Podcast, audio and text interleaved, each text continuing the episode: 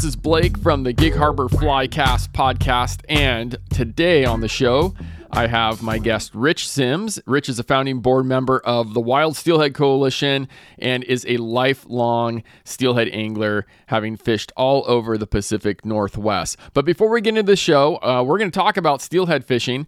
Uh, but we run steelhead fishing trips, and uh, we're going to talk a little bit about uh, just our impact as anglers and how do we do that uh, ethically and responsibly. And it's a really difficult uh, conversation to have.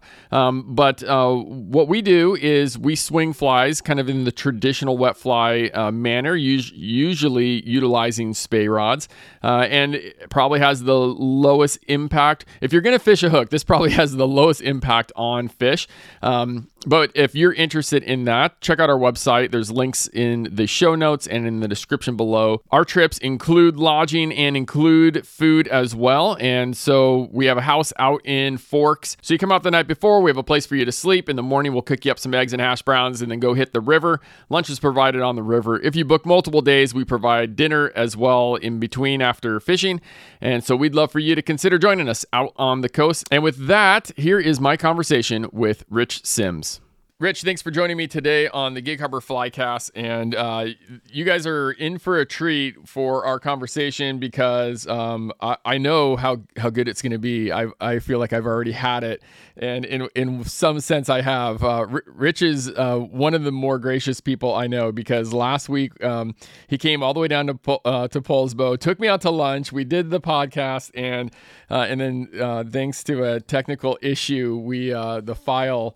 Um, I don't know the file somewhere. It's lost. It's I don't, in the cloud. It's in, yeah. Oh gosh, I, I don't use the cloud for anything because I I know know the problems. But uh, apparently my uh, failsafe uh, uh, program uh, was was no good. But so so we got Rich back today, and I'm really excited to talk uh, with Rich about Steelhead and let you guys listen in on uh, on some pr- really cool personal history around fishing as well as conservation. And um, and so Rich, when you you know when you first started steelhead fishing, or, or, you know, maybe you didn't see yourself as a steelhead angler, um, but at you know at, at a young age. But tell me about your first like encounters with a steelhead. Sure you know, it, it's like I said, it's it's always great to come down and talk to you, Blake. I mean, I always enjoy our conversations. And well, what are you doing next always, week? I know it's like, let's do it again. We can keep talking. This time, I want a drink while I'm doing it. So, besides water, yeah. I mean, it's it's it's kind of a journey, right? And everybody kind of interacts with these fish differently when they first start, and my first interactions were were pretty basic just as a kid. And i used to do a lot of fishing around the streams around my house. I lived in poulsbo and there was a couple little streams that emptied into liberty bay there. And i'd go fish them and one day i went down to one of the streams and there's a little little um, pocket or hole that came down and slushed through the um, the um, underneath the highway. And walked down there and I looked down and in the tail out of it there was a rather large fish finning just being happy and I'm like, holy crap, look at the size of that fish. You know, I haven't seen a cutthroat in the stream that big, you know? And so I just drifted a worm down to it and it went over and grabbed it and I got it. And what as I realized was I caught about a 24 inch steelhead that was, you know, probably about, you know, it's close to five pounds, and on my trout rod, and that was quite the, quite the moment. And I think what was really cool about it was I got this fish and I'm looking at it and, and it's it's like I carried it over even to this day where a lot of times when I catch a fish, I really look at it and I really look at the spots. You know, the eye has always been such a big deal to me when I look at the eye of a fish, right? And and I don't know what it is. Like all my kids are the same way. It's like they're all about looking or touching the eye, you know, of a fish, you know. But anyway, that was really my first encounter with a steelhead, and that was like, man, I want more of this. And and I just had a really, I was really lucky because right next door I had an uncle that was a steelhead angler and he was really into it.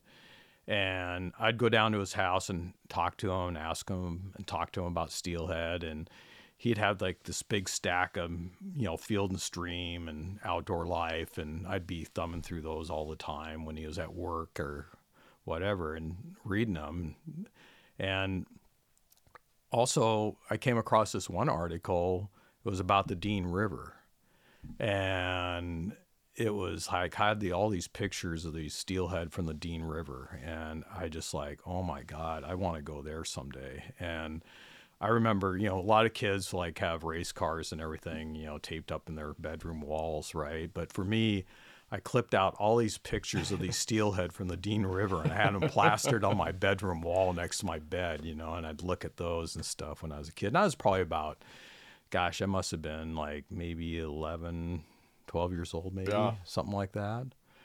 And uh, so my uncle started taking me steelhead fishing. He he really liked fishing the Hood Canal streams originally, and I remember him coming home with some steelhead from the Hood Canal, like the Duckabush and the Dosewallips and such. And even he'd go down and fish the Dewatto, right? He'd wow. take me down there with him, and I would never catch anything. And it was always funny because uh, these you know, are really I, these are small streams. Yeah, yeah, yeah really you know, and these these all had you know small viable runs of steelhead that you could go fish, and people did, wow. and you know, you'd go down to even like a stream like the Tahuya, and there'd be like some cars parked there and yeah. people, people fishing the stream, wow. right?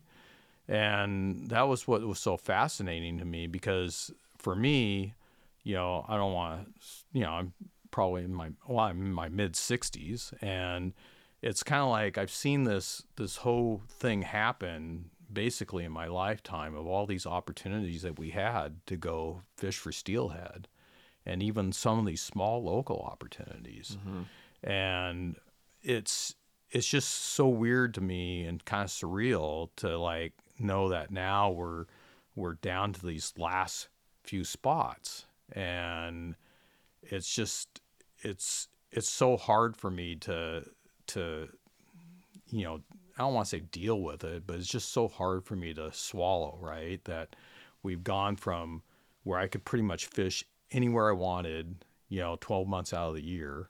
Yeah. And go fish for steelhead to now where I have like these limited opportunities of specific places and now it's created this more crowded fisheries and you know we're more impactful. I mean we're probably more efficient and more effective than any time at our you know angling history on these fish right? Yeah and so it's just it's really kind of interesting where it's taken me even just from the time i was a kid to present day right?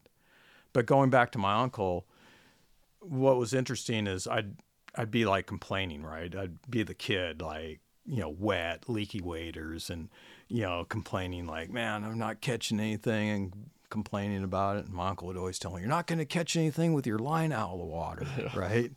So I just kept with it and kept with it, and we'd make our trips over to the Olympic Peninsula to fish together, and like the Hoh and the queets. And I remember one day I was just drifting a spinning rod in a Okie drifter, and it stopped, and I thought I was hung up, and pulled back, and something else pulled back on me, and all of a sudden this fish came skying out of the water and flopped on its side and took off, and line was singing off my was a I remember it was a damn quick I think spinning reel yeah. right and I was just like worried heck you know that my eight pound test was gonna oh, like snap you right. know and everything but I finally got that fish and got it in and I still have a great photo of it you know, of course it was in my grandmother's you know kitchen you know, it's like she never mind me walking into her house to show her my fish and stuff, you sure. know, the dripping on the floor yeah. and everything like that. You yeah. know, oh, that's such a nice fish, Rich. You know, yeah. it's like, you know,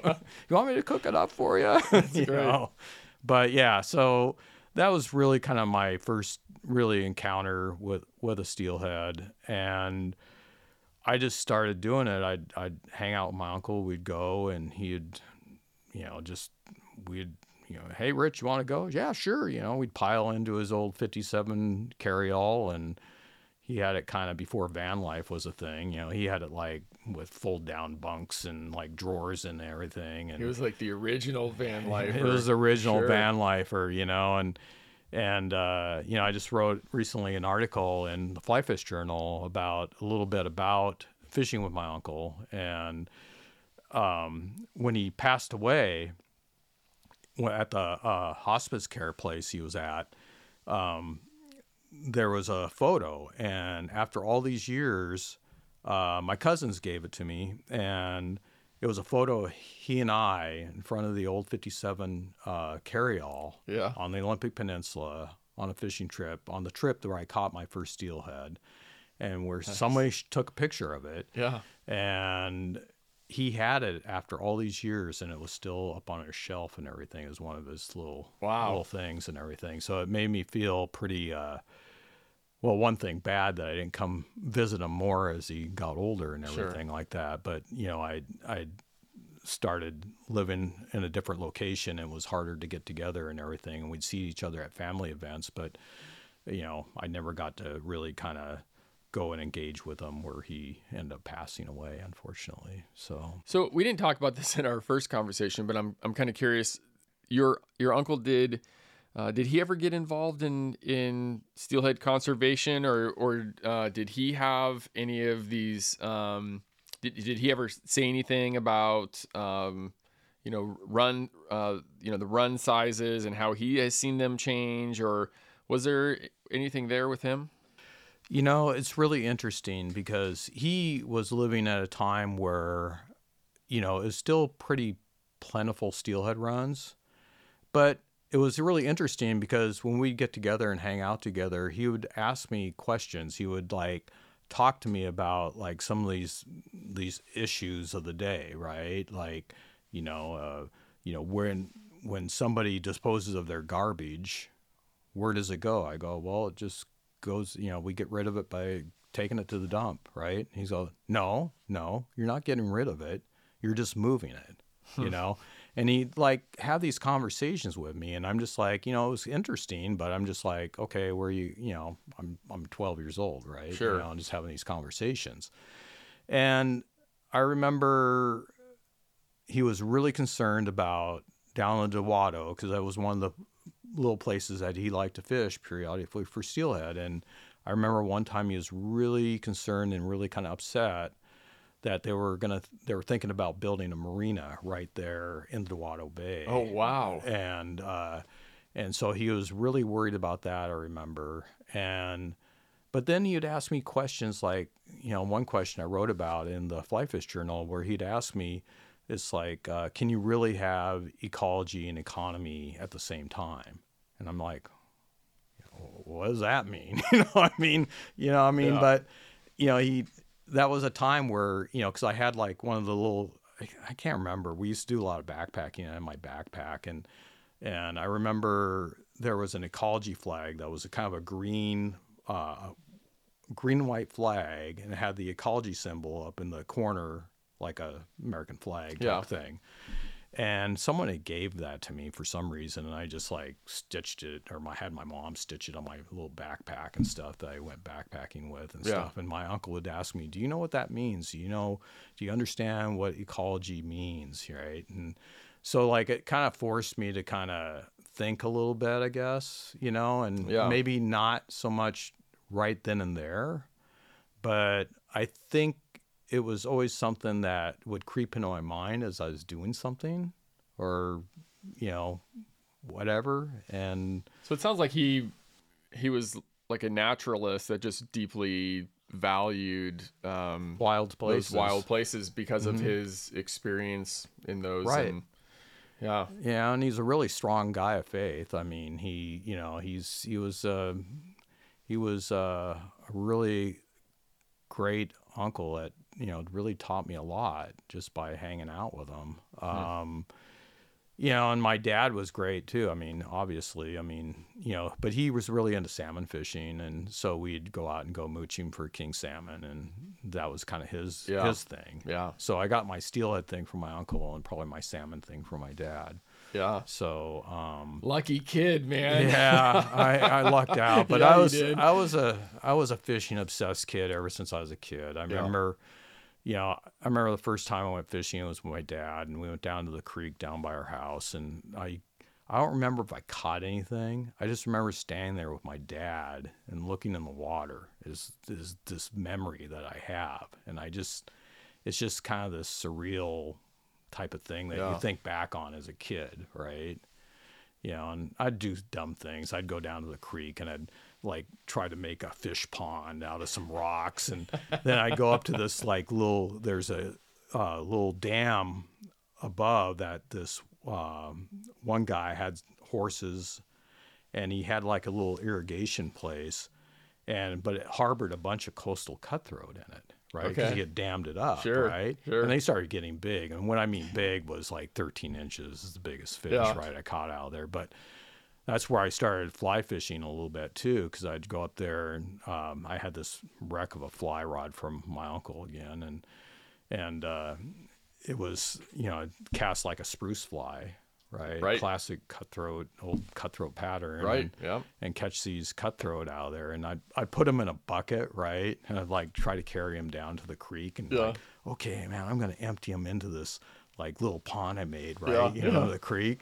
And I go down there and I go back down a week later, think I was going to catch them again. Yeah. And they're like gone. Yeah. There's Yeah. raccoon prints everywhere. No, it wasn't that. It's just like what I realized was, you know, I didn't understand the whole idea of anadromy, right? Oh, sure. So like those cutthroat, as soon as they had an opportunity in the creek and stuff, Yeah, they just like, they went out to the out to the Liberty Bay. so, you know, that was that was that. But um, so um, yeah, it was uh, it was an interesting childhood. I actually had a lot of opportunities. I mean, and a lot of it was just on my own. I mean, where I just kind of you know went down and played with hunches and just all that thing. But I think that's one thing I think a lot of people can real relate to uh, fishing, especially, is this whole idea of like it's all about um, the hunch, or it's all about you know I wonder what's up around that next bend, or there's there's always something that you're always kind of thinking about or you're considering, Yeah. right? You know, and it's it's, it's just that's why fishing is is such a great um, activity because I think it really forces you to really kind of think about things and and really have serious introspection with yourself and really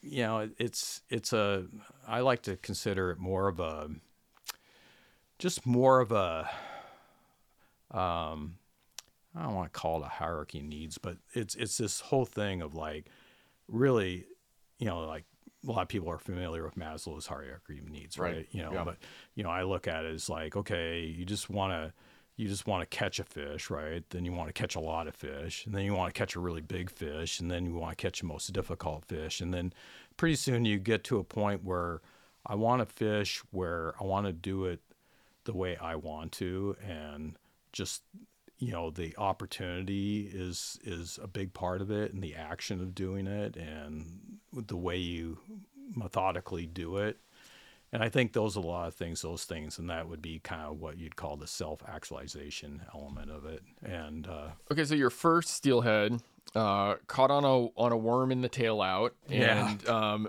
but but then and then you caught one on the Okie Drifter. right So what was kind of what was your uh, um progression or like how did you know f- so you were already kind of into fly fishing but but when did you really just focus on chasing them with a fly and and then kind of leaving the conventional Yeah. so because the conventional tackle is it's easier to catch a steelhead than on the fly right and so like at first you just want to catch your first one and then you want to catch the most right, and so um, you know, conventional tackle. If you want to catch the most, like that's gonna. Well, I mean, I guess a gill net would probably beat out conventional tackle.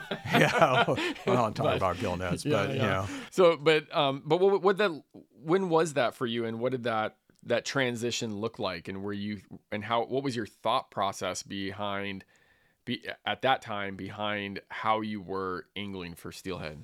Yeah, that's that's really a great question, Blake. Um, I think, you know, I really first really started fishing for steelhead gear fishing, especially drift fishing. That's the way I was taught. So I learned to drift fish, and and as I did that, I got progressively better. And and drift fishing is challenging. I mean, it's not an easy thing to do, but once you start doing it and you're do it well, it, it's a pretty enjoyable way to fish. I mean, you you know, unfortunately, you end up losing a lot of gear, you know, compared to like the way it's done now. You know, a lot of people just use floats and jigs and that sort of thing, right? But, you know, there was like that subtlety of like understanding, you know, it's drifting along and you can feel like suddenly kind of a spongy stop. Yeah. And then there's the fish, right? And so there's there's a real art to being a really good drift fisherman, right? And as I did that, I, you know, I, I trout fished with a fly and I just, you know, I'd always hear about people catching them on the fly. And I just got to a point where it's just like, you know, I know how to do it this way. I really want to catch one on the fly. And so I started doing that. And, and to this day, I mean, a lot of people probably don't know it, and some people do, but I do still fish a single handed fly rod for steelhead. And again, it's that whole thing. And that's just kind of the way I like to do it. And Yeah. that's how I want to do it. And plus, I'm too afraid that I'd end up going down to your shop and spending a bunch of money on a bunch of Spey gear. so, you know, so I don't want to unlock that Pandora's box at this point. You have to go back to work. right. You know, yeah. So uh, anyway, so you know, I kept on doing. it. I remember I'd go out to the peninsula and I'd bring both rods, right? Yeah. And I'd always resort to the security blanket of my drift rod again, Right. right? right. And I finally said, God dang it, I'm not going to do it unless I just like leave that thing at home, Yeah. right? So I finally just left it at home and just started swinging. You know, I took my hits. You know, it took took a little while, and then one day it just suddenly happened and got this really great grab and got a really nice fish. And then from there on, I just like, you know, I just I want to do this more often. Do you do you remember where that first fish on the fly where where you were at? Yes, I do. It was actually um, it was actually on the Bogachiel, Okay. and it was on the lower part of the Bogachiel, and uh, you know, I'm not going to say where. I mean, everybody knows where places are, right? Yeah, But yeah, yeah. I mean, it was it was interesting. You know, egg sucking leech. you know, I mean, so it was it was it was pretty cool. Yeah. Yeah. So we drifted by that spot when you and I fished this last summer. Oh yeah. Okay. Yeah, I and do you think you think about that? I Like- probably lost my fly box. Remember, I lost that fly your, box. your summer run steelhead flies. Yeah, I know. I Okay, so if it. anyone has a found a fly Yeah. box this last summer, you do you write your name on the box? I do, but you know the thing is, is like I'm a sucker for simplicity. I don't like to carry a lot of gear with Sure. me, right? And so like I had this bad habit of like putting my fly box in my just chest part of my waders. Yeah. So like of course when I go over to take a leak or whatever, you know, Right. stuff like that, I just lay it down on the ground and then Yeah. pretty soon we get down to the next, you know, series of runs down there and start fishing. I go, I think I'll change this fly. And I'm like, just like, oh, "Oh, no." oh, god dang it, I did it again. You know? Oh. I don't So- know if I've lost. I mean, a lot of people lose fly boxes, but I think I don't. I mean, maybe I don't. Maybe I did lose one, but I don't realize it at this point. But um, yeah, I've never never lost uh, a fly box. Yeah. So we'll we'll see. Knock Yeah. on wood. Okay, so uh, you had posters on your wall of the Dean River. Um, I I had posters on my my wall when I was uh, 11 of of uh, all of the stars of the San Francisco Giants. I was a big Giants fan at that time. Um, so um, so when when did you finally get to the to the Dean River, and what was what was that experience like? Yeah, you know, it took me actually quite a while. And, um, you know, I, I always wanted to go there. W- One thing you find sometimes in the your angling world is finding the people to actually commit and want to do it, right? And you'd always have people, hey, I'm interested, I'm interested, but you know, it's like, oh man, I don't have enough time, I don't, you know, blah blah blah, right? And so I finally, a buddy of mine called me up, said, hey, I'm gonna go in. Do you want you want in? I said, yep, I'm in. We went in, and uh, it was.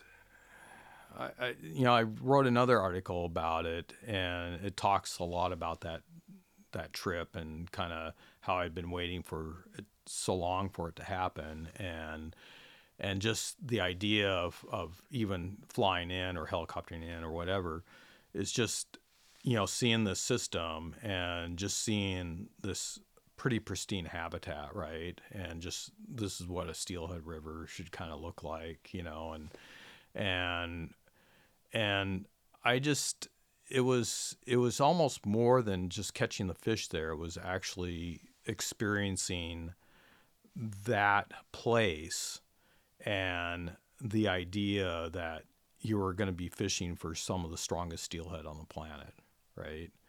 And and it certainly didn't disappoint me. I mean, I it was I had one fish that I got. It was uh, it was probably in that it was a nice big hen. It was about 18 pounds. I Nice. uh, uh, you know, and um, I actually caught it in a place right down towards the lower part of the river. It was uh, called the subtitle. I think it was called subtitle. It it was uh, it was either lower title or subtitle, but it was anyway. It was it was covered up in high tide, and Okay. you could fish it at, at low tide, right?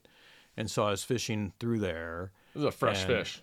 Yeah, and I got a grab and Wow. I, I hooked it. It screened line way to my backing, and you know, uh, one of the guys came down because we were fishing at the time out of Blackwells, you know, on on the Dean, uh, where Jeff Hickman has his place now Okay. and he came down and got me and we went out and i actually landed it in the dean channel Yeah. so it was In the like- salt water. yeah in the salt Wow. water you know so yeah, it was pretty pretty cool i mean but it was uh, just this flawless fish Yeah. i mean just totally you know gray and you know white almost i mean it was just such a beautiful fish That's cool. but yeah, it's it was a it was quite an experience, and I've gone in a couple times and done it on my own and Okay. done that. And one thing about nice about doing it on your own is is um, I don't know, you know, there's that sense of like you you get to just kind of fish when you want to, and you Sure. know, it's not like I have to reel up at five o'clock or four o'clock and go in and drink cocktails or Right. whatever and stuff, you know. And I don't know, it's just it's a lot it's a lot more interesting doing it on your own.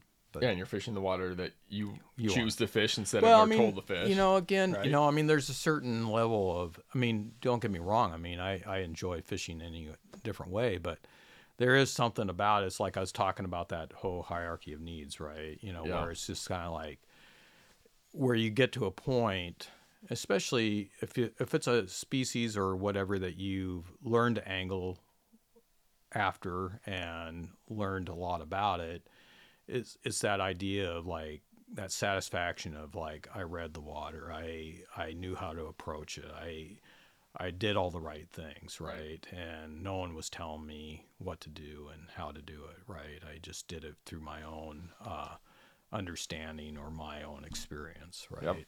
And there's a pretty high level of satisfaction with that.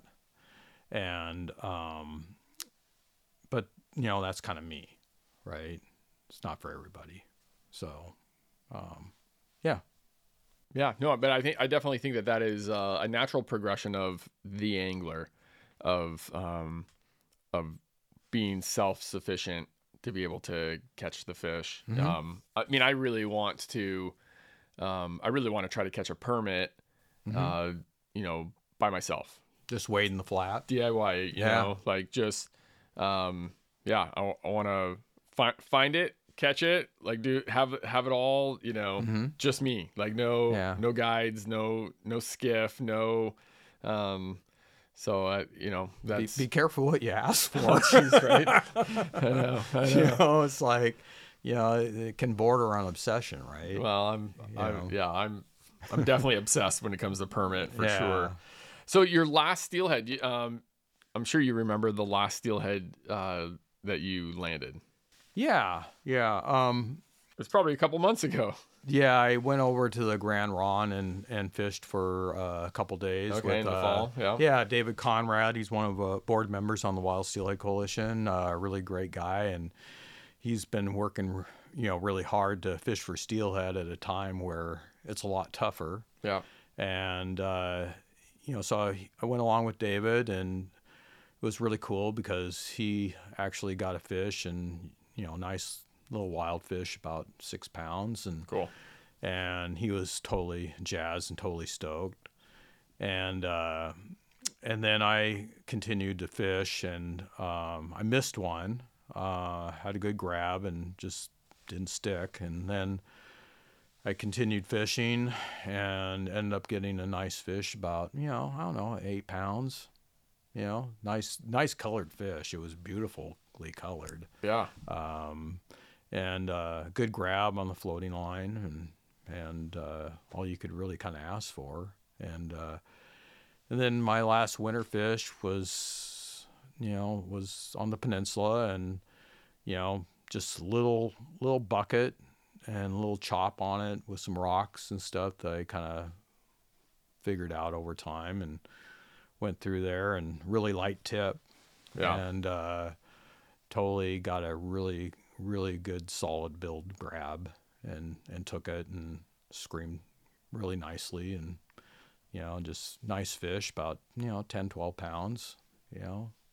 So yeah it was you know never get tired of them you know but i kind of also too i just you know it's again you know i you know it, the whole one and done thing is kind of like you know it's i want to say you know for me i kind of made the choice for myself right? It's just like you know i know the runs haven't been as good the last few years. Uh, we've been limited a little bit more and so my attitude was you know if i swing a fish for the day i'm pretty much done. I'm just going to put it on my you know my fly my keep and go cruise around and just look at the river and just kind of try and find some different places to fish and just you know again you know to me it's always about it's not always just about catching the fish but it's like figuring something else out or figuring out a different spot or just just enjoying where you're at right? And which leads me to an interesting story too from a conservation standpoint was probably about 10 years ago we took Lynda mapes from the seattle times on a float down the queets river uh, my friend jim schmitz and i and you know we'd been talking to her quite a bit and she was really interested in steelhead and what's steelhead all about and what are the issues around steelhead and it was at a time too where she was doing a lot of work uh, writing about the Elwha Dam removal. Right. And Okay. she she had a you know she's done a really great book and she's gotten a lot of awards for her work on that. And so we floated her down the river for the day and and we fished and she liked to collect rocks we found out and she'd like collect these rocks and like put them in the raft and pretty soon we were like rowing this like you know The boat's getting heavier and heavier. And exactly You're jim's let's- like, going Let's, let's like the like- small rocks. Lynda, let's uh, let's lay off on the rocks a little bit here for a minute, you know. But uh, so, but we're cruising down, and she, all of a sudden, this big herd of elk came just crashing through the whole river. Right? You know how that? I mean, you've been out there. yeah. I mean, you know how magnificent that is, right? To see those Yeah. animals, right? And, and especially see them when they crash through the river and everything. And she Yeah. was just beside herself. She was like, "Oh my God, this is the most beautiful thing I've ever seen," you know, and everything. And, and I, wow, you know, this is pretty freaking awesome, Yeah, right? You know, and and so later on, we started talking about it again. We had lunch and we were just talking about it. And she, I said, you know, Lynda, it's really interesting, you know, how excited you were to see the elk, and and again, you know, what's really cool is someone can actually drive up the Queets Road. It's just regular person to go up and go for a hike for the day, or any of the drainages on the west side of the peninsula, right? And you have the potential of seeding a herd of elk, right? And you get to interact with that animal just for a minute, from the standpoint of looking at them and really appreciating what they are and where they're at and so it creates more of a um, uh, more of an intimate moment for you, right? As a as a human being, right? And I said the problem with steelhead is really the only people that ever see them or appreciate them are the anglers and you know the and the indigenous folks and stuff, and you know because they're concealed under like for example here on the Queets they're sealed they're you know they're basically you know concealed by this glacial water. Right. and no one's going to see them from the general public. No one's going to interact with that animal. And the only people that do is is pretty much us anglers. So who's the ones that really are going to care for them or really care about them right because you can have a bunch of people caring about this herd of elk they just saw right Yeah. but are those same people really going to care about this fish that they never even get to see or even have a connection with? You know, and so if it's not up to us, who who's it? You know, Right. who is Right. right? I mean, you know, that's that's the thing. Yeah. It's like we have the least amount of impact, right? In the re- big world reality of everything, we have the least amount of impact, really. You know, if you think about it, you know, we do a catch and release fishery. We we you know use barbless hooks. We try to be as careful as we can to release the fish, and and try to be personally responsible, right? And but at the end of the day, unfortunately, it's kind of up to us because who else is going to advocate for them? Who else is going to try to do something for them or want them in their future? Was that the so was that kind of like the um I imagine that that was the realization and the driving force behind um starting the the Wild Steelhead Coalition. Um but what were when you guys started the uh, the coalition what were the the actual events circumstances that really ignited like the commitment to do something Yeah, that's easy. It was uh well, it wasn't easy to do it, but it was easy for the reason why. You know, again, a lot of us even today on the in the organization, we all like to angle for steelhead. I mean, that that's why we do it. We're just you know, we we try to do things that are more based on science and trying to do things that can help the fish and do it in our wa- own way, right? And but at the end of the day, we're all anglers and we like to fish for steelhead. And but the people that are on the board, they want to do something, right? They want to do something to kind of um, they want to do something to um, lessen their piscatorial footprint, right? You know, by giving back as much as they can, because when they fish, they know that hey, I'm doing a lot trying to help these fish and have them in our future. But, you know, so when I do angle for them, you know, I feel like, you know, or feel like your piscatorial footprint's a little less, right? You know, it's Sure. kind of like the whole carbon footprint type thing, right? But it was it was interesting because what happened was again, a lot of us were conservation minded anglers, and that's what occurred originally because it was in 2000, and that's when they announced we had all the uh, catch and release fisheries on the Skykomish and the North Fork of the Stillaguamish and the Skagit Right. and Sauk. And they closed the fishery down.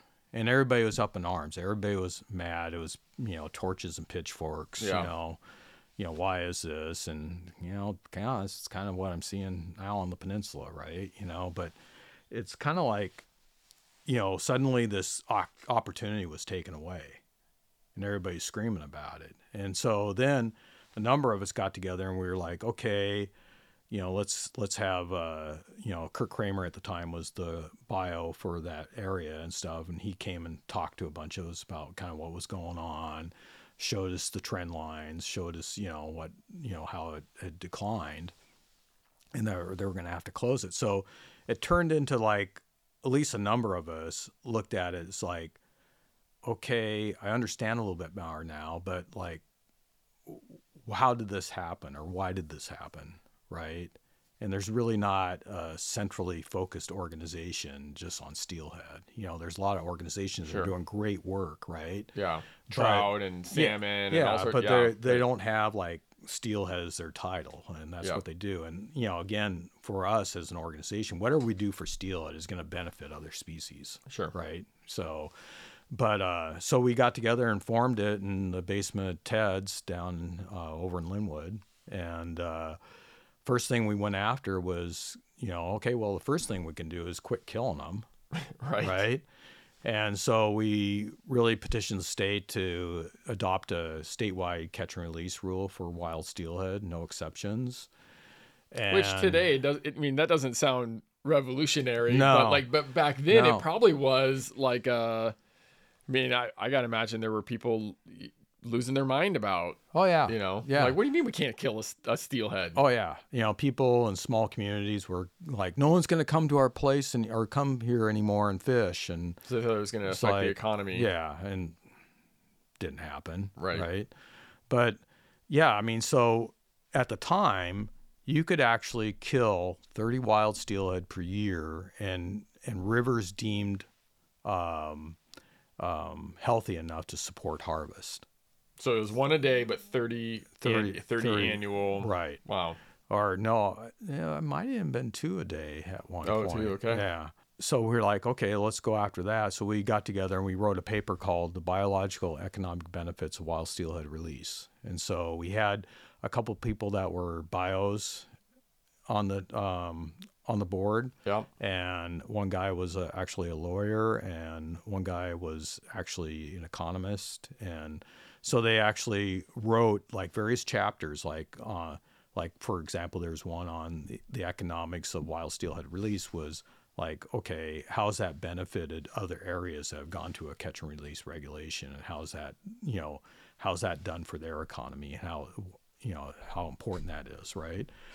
And then we had one from a biology standpoint, and they talked about even this last time regarding the Olympic Peninsula about the importance of repeat spawners. And the idea of repeat spawners is is a female steelhead that came in, spawned one time, went back out to the ocean, and came back to spawn a second, third, potentially even fourth time. And each time they do that, they become these really big egg wagons, right? And they, you know, they're they're very.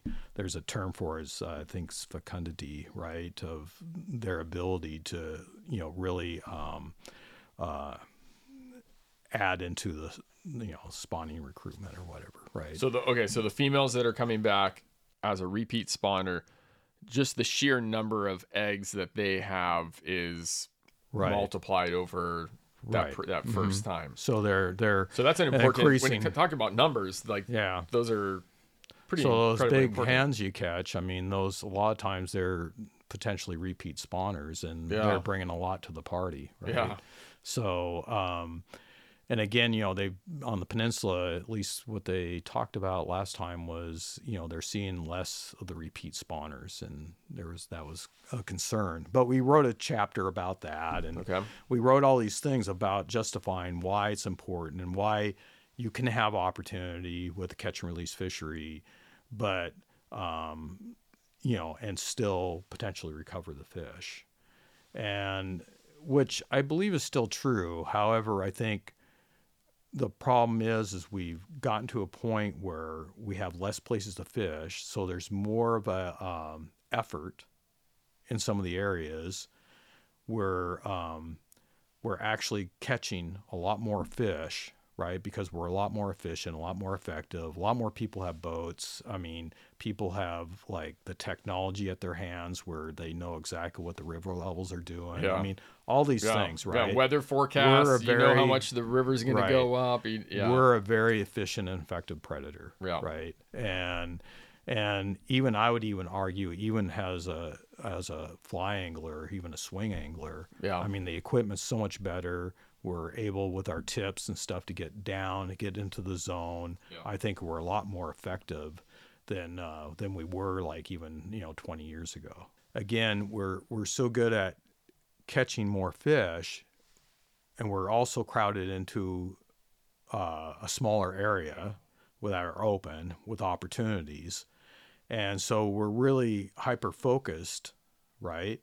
And so our impacts are a lot higher, right? I mean, Yeah. last year it was reported that even with a boats for transportation only rule on the Hoh River, we had over 86% of impacting, of catching 80% of 86% of the fish of that run just fishing from the bank, Yeah, that's you know. that's But- crazy. But you have to remember though too, like the Hoh was pretty much uh, um, fishable pretty much the whole season last season. Yeah. Right. I mean, there wasn't a lot of rain events that put it out, and Right. you weren't able to fish. But still, I mean, you know, again, just a total bank fishery, and we still were able to have an impact on 86% of the run. And when I mean impacts, is like, you know, we caught or hooked and landed and released uh, 86% of what they um, um, projected as being the run in the system, right? So there was like maybe what four no 14% no I can't remember 15% of the fish that we didn't catch right Those are the ninjas. and and Like, the thing is, it's like, and fish. again, you know, it's like, yeah, catch and release is a is a um, has less impact, right? But but not still no impact. It still has Right. an impact, Yeah. right? I mean, you know, they estimate like a ten percent hooking mortality. A lot of people can argue whether that's true or not, but that's Sure. what they estimate. But it's also you know the handling and and some of these fish have been caught multiple times and it you know from the studies that and the science out there is it impacts their spawning capabilities right yeah. and So, so, the, the fish might might the fish might swim off and might be fine, Mm-hmm. but then it its success at spawning might be affected because of that encounter with that angler. Right. Okay. Yeah. so again you know it's kind of like okay you know and i'm not saying that we don't fish for them i'm just saying you know how do we do that in a way that's has less impact right and you know it's it's i think it's interesting because i think we can all think about that a little bit more about okay how do i interact? I guess it's more about what is the idea of fair chase anymore really right? We've gotten so good at this you know and so again the whole idea of fishing was the whole idea of fair chase right? So we're so much better what are the things we back down on that still makes it that still engages that challenge but still creates this idea of fair chase right? So how do you do that right? Yeah. and uh, you know, and it's at a time where, unfortunately, we're we're seeing a decline, and and unfortunately, we're at a point where you know there's a petition right now to actually list wild steelhead on the Olympic Peninsula, and there's under probably the going to be a decision yeah, soon, right? Endangered And- species. yeah, I mean, it, you know, it's kind of like what we're 11. Okay, so the Endangered Species Act it brings it down to, I think, uh, 15 distinct population segments. So there's 15 distinct po- population segments in it in, you know, the endangered or ESU, right? And so 11 of 15 of them are listed, either as threatened or endangered, right? Yeah. And so with each one of those, yeah, there's still some fisheries in some of those areas, right? But it's slowly closed off fisheries and slowly like it's it's it's it's it's like a manifest destiny thing, right? You know, we're pretty much, you know, everybody's concentrated into a smaller and smaller area. And this is where we're at. And so what do we do and how do we approach that as anglers, right? And is it important enough to us to, you know, do things or to try to do something different? Um, you know, I wish I had the answers. I, I don't know. I, Well, there's you know, I just- complications, right? Because like you have, um, you, you you don't only have the issue of the projected steelhead numbers for you know the this year, Mm-hmm. but then you're also looking down the road and with uncertainty around climate change and how that Right. will affect Mhm. affect fish. Um, uh, I mean, geez, there was a, a picture posted on Instagram last summer Mm-hmm. uh, showing side channels out on um, uh, like the the I think it was like the the one of the forks of the Calawah and so you know some stuff like that where just like just tons of juvenile uh, coho and steelhead Yeah. that were dead because the it, the river had Right. completely dried up and you know so we have that as a challenge but then also the other challenge is okay well Puget Sound population is supposed to grow by 1 million to a million and a half people Yeah. in the in the next decade. And you know they're not all anglers but there's Well, there's quite a few of them that are going to want to want to Yeah. fish right? So like when, when it comes to like overcrowding and when it comes to impact on on you know fewer available fisheries um you know we have to we have to be looking at like what the future impacts could be on just more people wanting to fish and how do you accommodate that because no one wants to be told they can't fish Exactly. right you know so um so it's like how do yeah how do we how do we help these Yeah, fish I don't know. be I here for mean, tomorrow I think about it a lot, right? And you know, I I used to hunt before I went back to college and stuff. Then I kind of quit, and I just kind of kept fishing all the time. But you know, I almost wish I would have stuck with wing shooting. I think that would have been really something cool to keep with, but I didn't. But I always think about it all the time because right, because right now you think about the hunting community, right? They have all sorts of restrictions, right? You have to draw permits to hunt in some of these places yeah and there's certain types of seasons for certain types of uh, methods, right? And so there's a lot of restrictions in hunting. But anytime you even mention any type of restriction in the fishing world, I mean, everybody loses their head, Yeah. right? And and it's like, what do you do differently? I mean, what can you do? And because at the end of the day, we're we're trying to share a, sh- a shrinking resource, right? So how do you share that resource that can still allow opportunity, but still allow the fish to potentially recover, right? Because all our fisheries now they're all based on impacts. If you think about it, it's like it's all about like okay, if we have a certain number of impacts, that means we close the season because they can't allow that many impacts, right? We see it in our salmon seasons, right? Yeah. So share for people that might not be familiar with that. Uh, share what uh, what that means um, by by impacts. So impact is okay. I caught a fish and I released it, right? So that that would be an impact. Yeah. So, you know, again, you, we see it a lot in our salmon fisheries right now.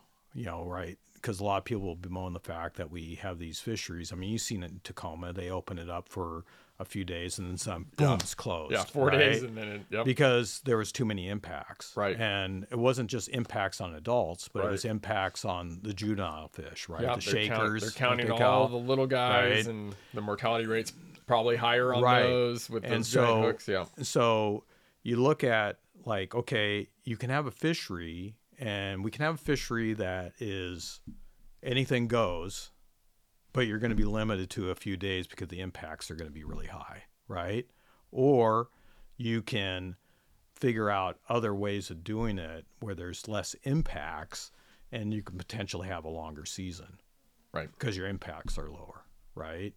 And so that's what's happening a lot with a lot of our uh, seasons is just it's all being based on impacts, right? So the same thing like on the Olympic Peninsula, right? You know, okay, if they have this this uh, fishery and let's say it's anything goes. I mean, let's say it's like you know, hey man, everybody go in there, you know, use whatever, and pretty soon it's like okay, we have this many impacts, right? We're to shut it down now, right? Yeah. Or, okay, you can't, you know, I know the the boat thing is like a, you know, it's like a lightning rod, right? And it's just, it's kind of tiresome to be honest with you, but it's it's but it, you think about it, it's like, okay, well, you could either fish, not fish from a boat, Yeah. and potentially let's say you have a full season right? Seems like that would be in everybody's best interest right? You know even you know people who are commercially guiding clients and everything like that. I know there's like some limitations on being able to take an elderly you know client out and that Sure. sort of thing which is i think there's got to be a better solution for it It's complicated. Well, and so like the like our our king fishery in I mean uh, many listeners that just you know live around Gig Harbor uh, experienced this last summer where um, the quota for uh, Chinook for kings in Area 11, uh, you know, it was like 2,400 fish or 2,600 fish or something like that. It's over over 2,000 fish, but they shut the season down at 24% Right. of the quota because of the sublegal encounters. So too many small fish were around. Mm-hmm. They got hooked, and it was like they they're- allow a certain amount of those to get hooked. You know, with mortality rates and stuff like that, and it was like way way over. So not only did like the kings get shut down, and the other, you know, seventy six percent of the Mm-hmm. Right. of the potential quota on adult fish, like you know, get get a free pass.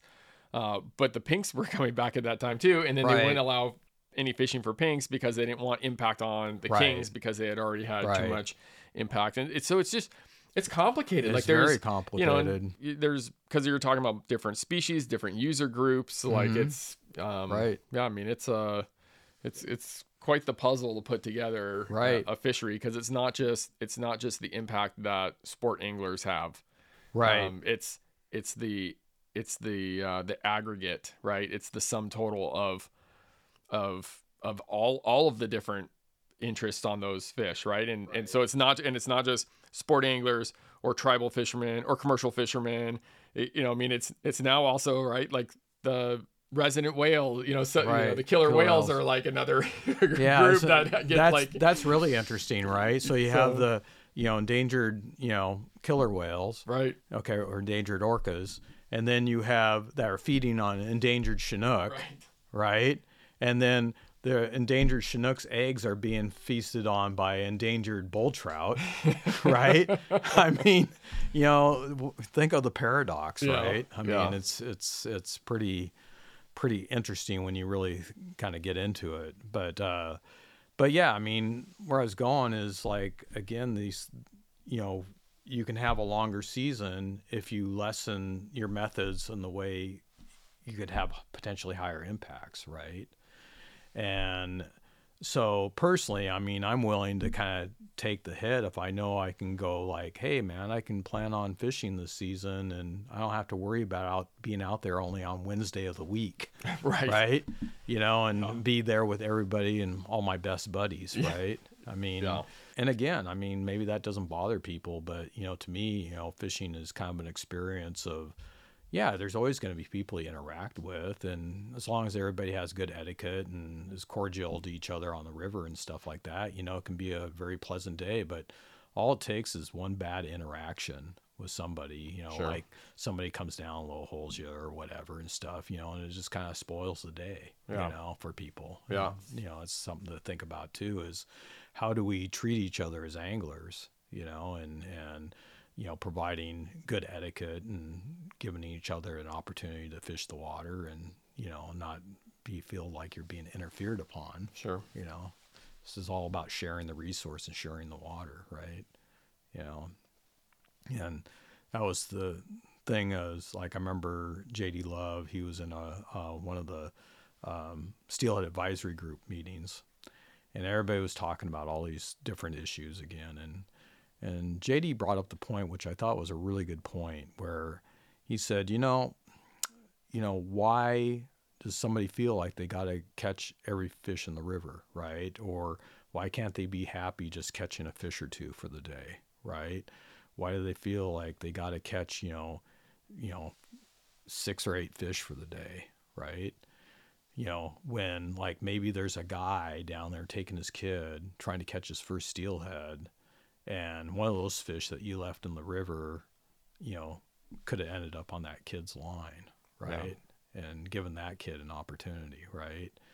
And again, you know, it's it's this idea of how do you how do you share? And so he really brought that out. It's all about sharing the resource.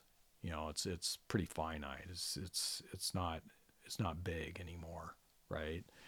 And I wish I had all the answers. I, I don't. I just try to do what I can do, you know, and that's that's all really anybody can do. So, and I think that that's where we can wrap up is is with a challenge. you know, for all of us that are um, steelhead anglers and love these fish, um, you know, what what can we do? How how can we uh, still continue to fish for steelhead, um, and then how can we do that in ways that um, that respect the fish, are uh, and ensure that those fish can be here for the future, and then how else can we get involved beyond just the method of angling or the the decisions we make on the water, but how else can we also make decisions off the water that can benefit fish um, and um, and ensure that there are uh, wild fish for um, for our future. And um, right now, I hear my uh, I can hear my my 12 year old son uh, out in the the hallway, and um, and you know I mean your story about JD Love. I'm like yeah, you know, I would, I, I want to be there when yeah. Caden catches his first steelhead, yeah. and I hope he gets the opportunity to do that, yeah. you know, someday. Well, I mean, I got to a point, you know, where when I originally started and you know, really kind of doing conservation for wild steelhead was, it did it because I wanted to catch steelhead, yeah, right, and I wanted it in my future so I could catch them, right, and now I've gotten to the point now where it's not about me anymore you know, it, it, really isn't. It's now it's about the future generation. It's it's about my kids having the opportunity to go fish in places that I did, and kind of what you're saying with your son. And again, it's, it's not about me anymore. It's about the future, and uh, I think that's a really important thing to to take away. The other thing is, um, I think it's really important first for you to have an introspective moment right? And really look at yourself and say, you know, how am I interacting with this fish and, you know, what am I doing, right? To make it a potential better world, right? And again, it's always hard to think about where you start with that. And I think really seriously, the first thing that you can do is really kind of dig into it, learn more about the fish, you know, learn about their life histories. Uh, just like even on our website, we did a uh, Wild Steelhead Now or Never campaign, and it really helps break down like how a person can kind of get involved and what they can kind of do. And I really encourage people to read that. It was a really well written piece. Uh, we worked on it pretty hard. Uh, Greg Fitz is a great writer, and he wrote most all of it. We'll we'll put a link to that yeah. in the show notes for everyone. And uh, so I think you know reading that would really help. And you know we need to create a kind of a steelhead army where people will you know advocate or go talk to you know their representatives or go talk to the department and say how important these fish are for my future or for our future you know, it's our state fish for God's sake. Yeah. You know, so yeah. You know, seems like we could do something. Rich, thanks for uh, thanks for protecting fish and, and working towards that, and then just the, your perspective on uh, on just loving others and wanting others to have a fishable future too. That's I really appreciate that. That's pretty cool. Oh, thanks, and, Blake. Um, so uh, you can um, you can share this. Uh, maybe there's someone you know that needs to uh, hear this conversation too, just to get them maybe excited about the steelhead season coming up, but also to do some uh, some hard work in steelhead conservation. You can share that through um, the audio on Apple Podcasts and um, and Spotify and where, wherever you get your podcast uh, audio. It's all on those different platforms, but then it's also on YouTube. So if you're listening on audio and you want the you want the video version, um, you know, feel free to share that around with people. And uh, and thanks for uh, hanging in there with us and listening to this episode of the Gig Harbor Flycast. Thanks. Wow.